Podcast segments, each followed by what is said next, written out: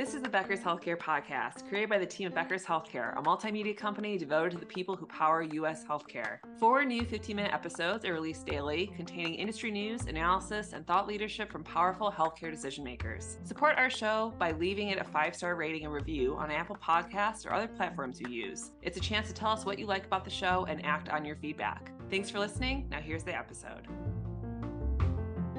Welcome, everyone, to the Becker's Healthcare podcast series. I'm Ryan Mohammed, writer and moderator with Becker's Healthcare. And I'm absolutely thrilled to have with me today Dr. Brian Gantwerker, president of the Craniospinal Center of Los Angeles. Doctor, it's very nice to have you on the podcast today. How are you? I'm good, Mariah. Thanks for having me. Of course. Well, to get us started, would you mind introducing yourself and telling us a bit about your background? Sure. Um, my name is uh, Brian Gantwerker, as you so aptly introduced. Um, I grew up in Chicago and um, I live right now in Los Angeles, California, and that's where I practice in um, nearby Santa Monica, California. Um, I'm a neurosurgeon by training, um, trained uh, at Case Western uh, in Cleveland, Ohio, sunny Cleveland. And then I did a fellowship at the Barrow Neurological Institute in Phoenix, Arizona for a year.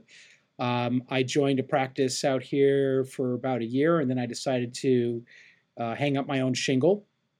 And I'm currently in private practice and have been doing that for about 13 years now. Wonderful. Thank you so much for giving us that background. And being the president of this amazing organization, what are the big headwinds you're planning for this year? So, the biggest headwinds are reimbursement. Um, we're having a lot of issues right now with uh, Medicare cuts. We're considering leaving Medicare altogether, which is sort of a, a very big sea change for our organization. Um, Medicare has classically actually been one of the better players, uh, payers, I mean, and uh, they went from one of the best payers to constantly whittling down reimbursements. So, cost of doing business obviously going up. Inflation is is still significantly high in terms of core inflation. Um, inflation's been coming down though, thankfully. Um, but you know, Medicare's never had a cost of living adjustment or adjusted for inflation, so these cuts are actually multiplied uh, significantly as they go down. Um, the other thing has been um, onerous uh, prior authorization and new and ever evolving techniques of um, payers to not pay, even though you submit a clean claim.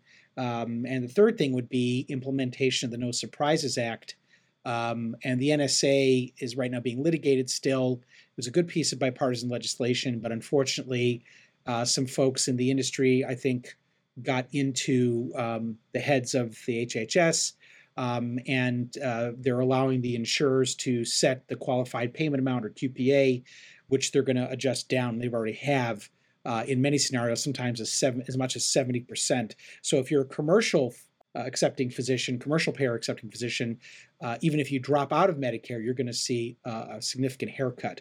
So that's really the main issue right now uh, in terms of uh, running a practice.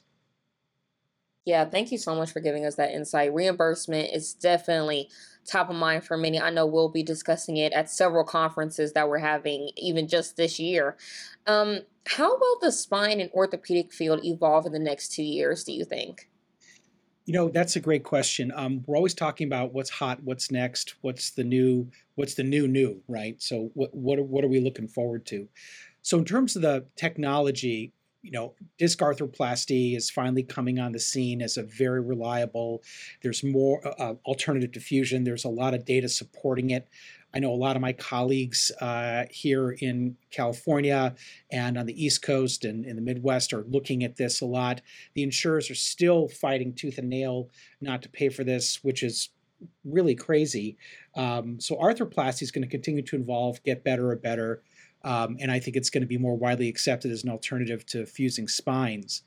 Another little piece of, uh, piece of tech would be uh, spinal endoscopy, which I'm looking to adopt more and more in my practice. That I think is very cool.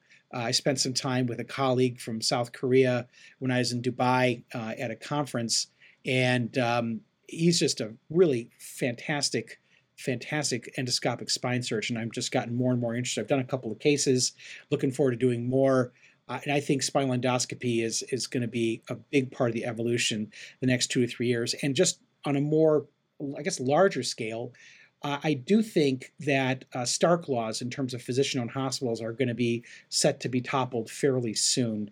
Um, I think you know, physician owned hospitals are a great alternative to the current models. They save money, patients have better experiences, and they're just more efficient and, uh, and safer in some cases. So I, I really think that um, in terms of the micro and macro, that's what we're going to be looking at in the next two to three years. Wonderful. Thank you so much for giving us that, you know, insight into the future.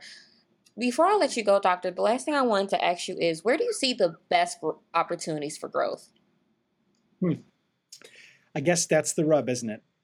I think the best opportunities for growth in spine and spine surgery are going to be very careful contracting, sometimes direct patient contracting or DPC, where we actually contract with the patients themselves and allow their insurance to pick up the other parts of it.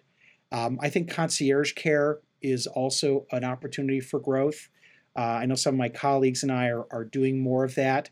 Um, that's a little bit more difficult, and, and it's not great in terms of getting people who who can't afford access, and that's that's a really it's more of an existential question, right? So that that becomes more of an issue like, are we doing the right thing? And I really think if we can get reimbursements fixed, we can avoid the crunch of getting patients access. So whereas it's, an opportunity for growth, it might exclude some people, which in and of itself is not fair. But um, if you're running a business, you kind of have to be able to put food on your own table and, and, and take care of your family and your employees. Um, and really, we're hoping the insurers and, and CMS realize that you know we have to pay the doctors in order for patients to get get care. So we want to talk about opportunity for growth, um, getting patients better access by keeping physicians in business and allowing them to do what they do best, that's an opportunity for growth, an opportunity for saving money. In terms of personal growth, um, I really think the main thing is to just concentrate on good outcomes and patient experiences. Um, you know, looking into other streams of income, uh, such as expert witness or doing some consulting, uh, maybe I don't know, Uh, uh, putting out some content there. But I think if you want to grow, and I think you know the, this obsession with growth is is sort of a bit of a bane of capitalism. But if you really want to grow, I think you have to start with your own practice and do as best as you possibly can. I think hiring a whole bunch of associates and things like that is great. I, I applaud everybody who's who's doing that kind of growth. But I think deepening your connections to your own community, deepening your connections to your patients, and becoming really someone who's reliable and looked upon as uh, sort of a cornerstone of your community in terms of being a surgeon and being a reliable person that your patients can count on you and your physicians can count on you as well.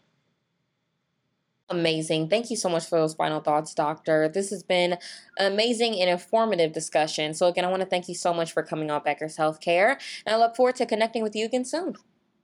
I hope so too, Mariah. Thank you so much. Thank you. It's so important for leaders at the top of organizations to keep learning, stay sharp, grow their networks. To help our audience better do this in a more simplified, personalized, and meaningful way, Becker's Healthcare has launched My BHC. It's your trusted Becker's Healthcare experience and more with content, connections, events, and learning opportunities. Join the community free of charge at www.my.beckershospitalreview.com and we'll see you there.